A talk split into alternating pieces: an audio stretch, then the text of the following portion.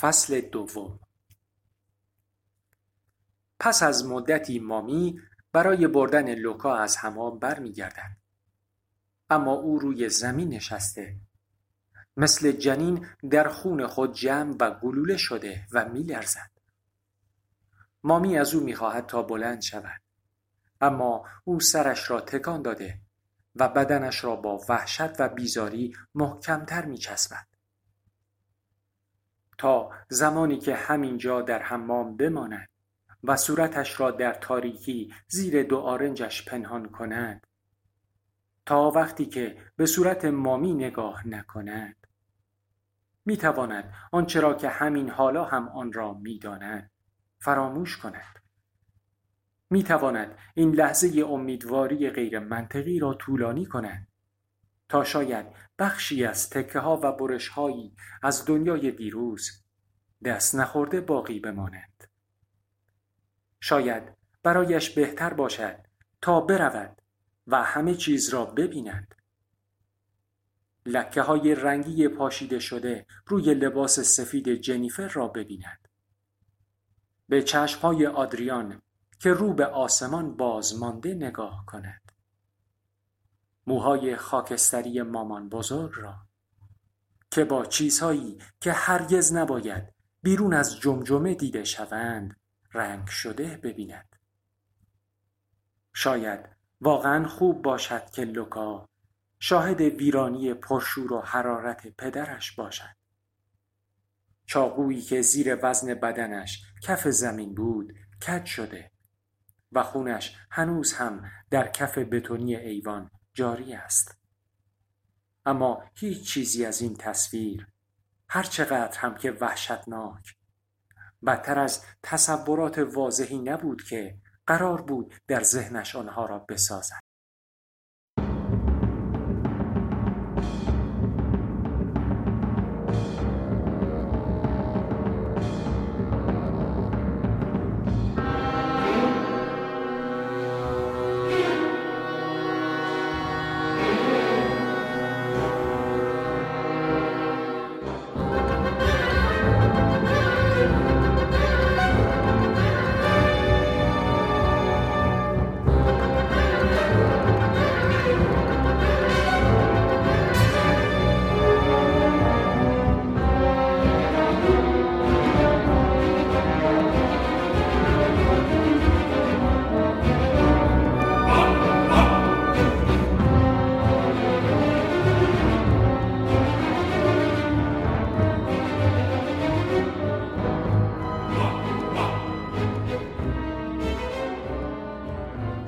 وقتی که بالاخره مامی موفق می شود لوکا را از جایش بلند کند او را به سمت در ورودی می برد. چیزی که شاید بدترین و شاید هم بهترین کار باشد اگر قرار بود افراد مسلح جوخه قتل عام برگردند بدترین چیز چه بود؟ بودن در خیابان جلوی چشم همه یا رفتن و پنهان شدن در جایی که کسی شاهد ورود آنها نباشد؟ یک سوال بی جواب و ناخوشایند. هیچ چیزی در این لحظه بهتر یا بدتر از چیز دیگری نبود. آنها از حیات مرتب خانه مامان بزرگ گذشته و مادر دروازه را باز می کند. کنار یکدیگر در حالی که پاهایشان روی زمین است روی جدول زرد رنگ کنار خیابان می نشیند.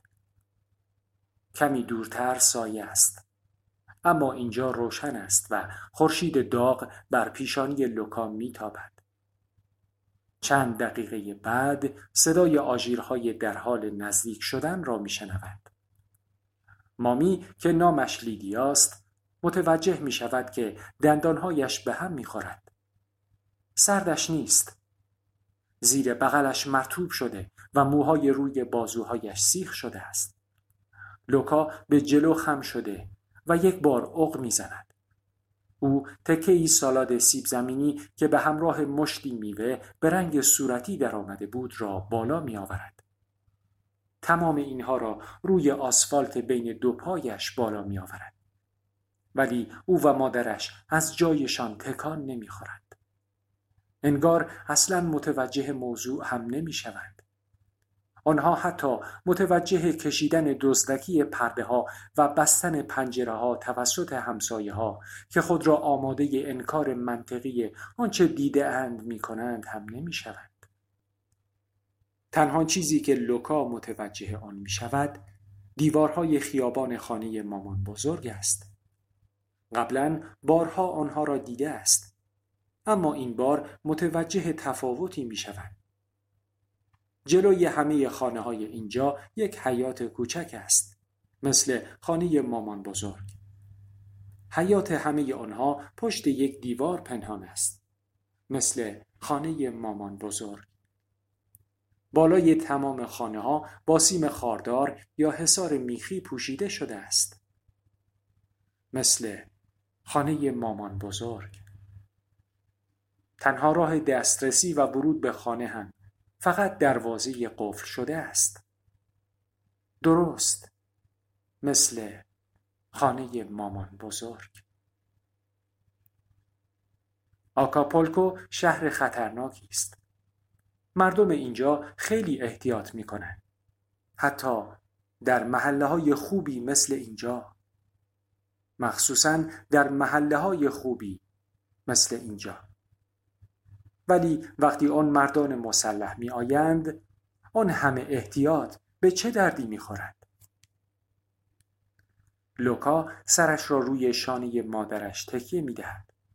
مامان او را میان بازوانش می گیرد.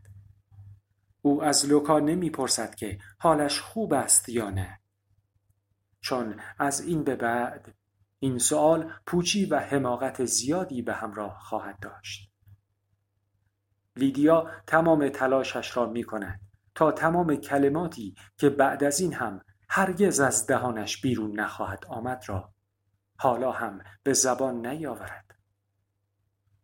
بیرون آمدن کلمات کثیف و حیولایی از حرفها که هرگز از دهانش خارج نخواهد شد. با ورود پلیس نوار زرد رنگ صحنه جرم در دو انتهای ساختمان کشیده می شود تا از ازدهام و ترافیک خودداری کرده و جایی را برای وسایل نقلیه اورژانس آماده کنند. تعداد زیادی افسر پلیس گروهی کاملا مسلح با حالتی همراه با احترام و تکریم در حال راه رفتن و رژه در مقابل آنها هستند. زمانی که کاراگاه ارشد نزدیک شده و شروع به سوال کردن می کند، لیدیا برای اینکه لوکا را به جای دیگری بفرستد کمی تحمل می کند. او برای شنیدن حرفهایی که قرار است لیدیا بزند بیش از حد کوچک و جوان است. باید چند دقیقه ای او را پیش شخص دیگری بفرستد تا بتواند پاسخی واضح و روشن به این سوالات مخوف بدهد. باید لوکا را پیش پدرش بفرستد. پیش مادرش. پیش خواهرش جمی. اما همه آنها که مردند و بدنهایشان مثل دومینو روی هم ریخته است. به هر حال تمام اینها مزخرف و بیمعناست. پلیس برای کمک به اینجا نیامده. لیدیا شروع به گریه و حق حق می کند. لوکا می ایستد و دست سردش را روی گردن مادر می گذارد. وقتی کاراگاه برمیگردد یک زن همراه اوست. دکتری که مستقیما به سمت لوکا می رود. دستش را روی شانه لوکا می‌گذارد و از او می‌پرسد که آیا دوست دارد داخل آمبولانس او بنشیند؟ او می‌گوید سرویس ارائه خدمات پزشکی کنار ماشین است و درهای پشتی ماشین همه باز میماند. مامان با سر تایید کرده و به او اجازه می‌دهد. لوکا همراه با زن وارد ماشین شده و در حالی که پاهایش را به سمت بیرون آویزان کرده می نشیند. زن یک قوطی نوشیدنی خنک که از فرط گرما قطرات آب از آن سرازیر است به لوکا می‌دهد مغز لیدیا که به خاطر شوک به شکل موقتی از کار افتاده بود دوباره شروع به کار می کند. اما انگار فقط لجن است که در آن می خزد و می چرخد. هنوز روی جدول نشسته و کاراگاه بین او و پسرش می. می‌پرسد تیرانداز رو دیدی؟ تیراندازها یک نفر نبود. فکر می کنم سه نفر بودن. با خودش می‌گوید کاش کاراگاه چند قدم آن طرفتر می ایستاد تا او می توانست چشم از لوکا بر ندارد. فقط چند قدم با او فاصله دارد. همشون رو دیدی؟ نه فقط صداشون رو شنیدم. ما توی دستشویی قایم شده بودیم. حتی وقتی اونجا بودیم یکیشون اومد توی اونجا ادرار کرد و رفت. شاید بتونید از روی شیر آب اثر انگشتشون رو پیدا کنید. دستهاش رو اونجا شست. باورتون میشه؟ لیدیا طوری با صدای بلند دستهایش را به هم کوبید که انگار حتی خاطره آن تصویر هم برایش وحشتناک است. حداقل صدای دو نفر دیگه هم از پنجره می اومد. چیزی گفتند که بشه به شناسایی اونها کمک کنه لیدیا سرش را تکان می‌دهد. یکیشون داشت توی آشپزخونه جوجه می‌خورد. کاراگاه در دفترچهش کلمه جوجه را می نویسد. یک نفر پرسید که اینجا بوده یا نه. یک هدف خاص؟ گفتند که اون آدم کی بوده؟ یک اسم؟ مجبور نبودن بگن. اونا دنبال شوهرم اومده بودن.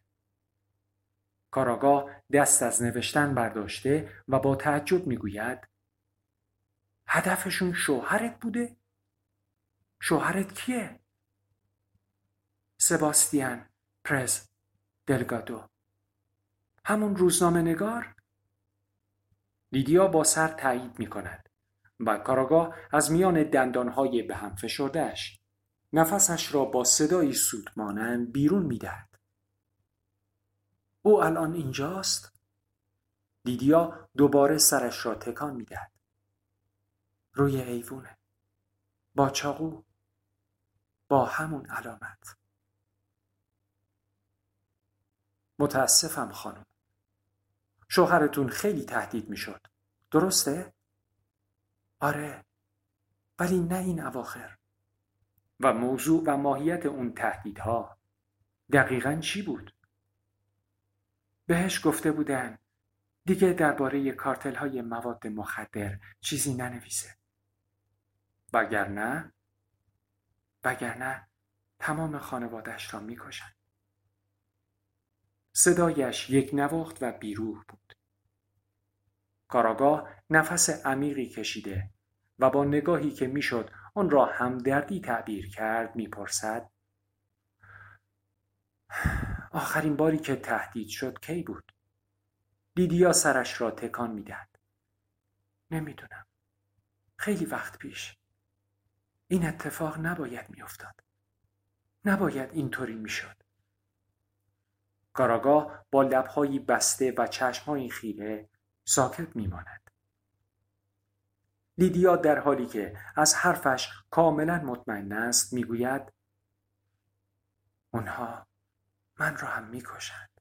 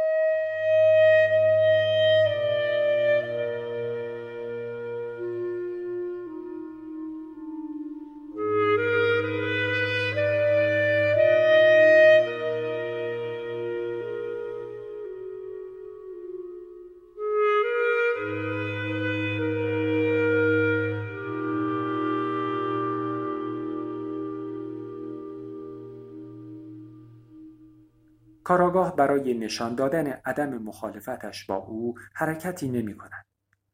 به عکس خیلی از همکارانش. مطمئن نبود کدام یکی از آنها. و خب اهمیتی هم نداشت. او اتفاقا جزء افراد حقوق بگیر و مزدور کارتل نبود.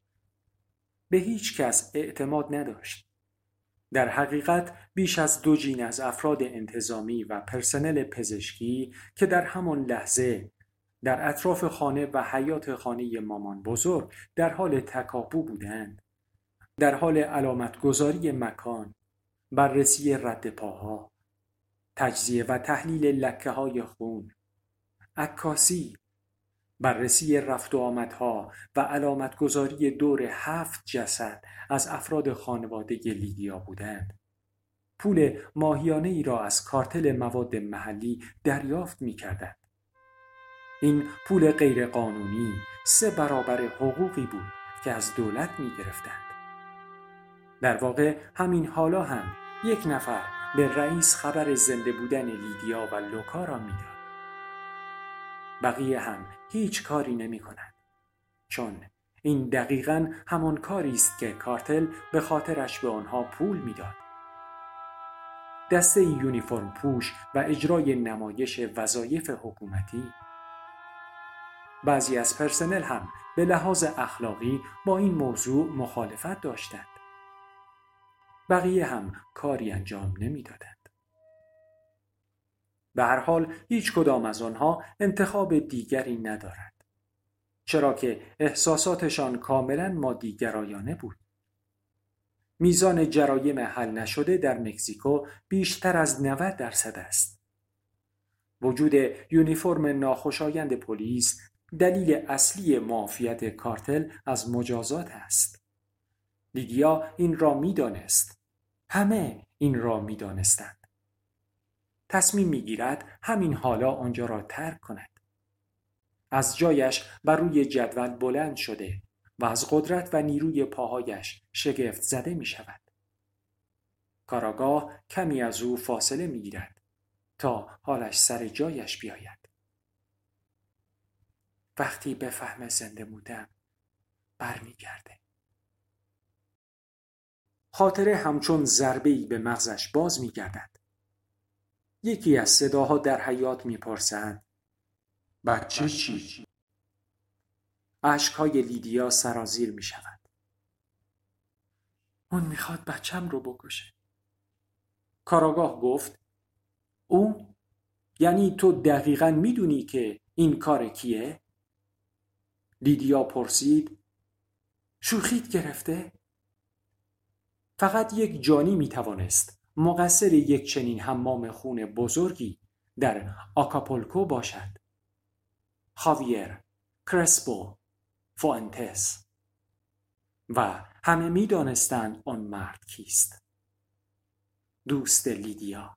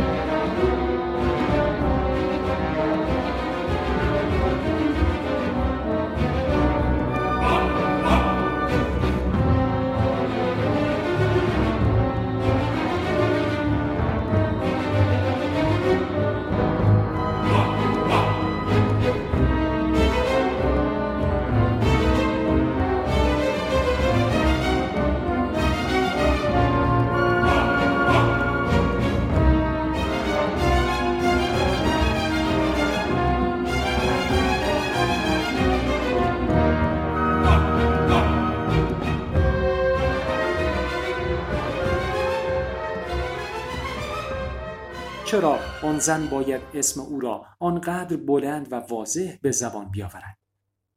چرا باید نام او را با صدای بلند به آن بلندی بگوید؟ سوال کاراگاه یا یک نمایش بود یا یک آزمایش؟ کلمات بیشتری را در دفترچهش می نویسد می نویسد جغد علامت سال باغبانها. علامت سال. و بعد آنها را به لیدیا نشان می‌دهد. دست کاراگاه را پس زده و می‌گوید الان نمی‌تونم. خواهش می‌کنم. فقط چند تا سال دیگه. نه هیچ سالی. حتی یک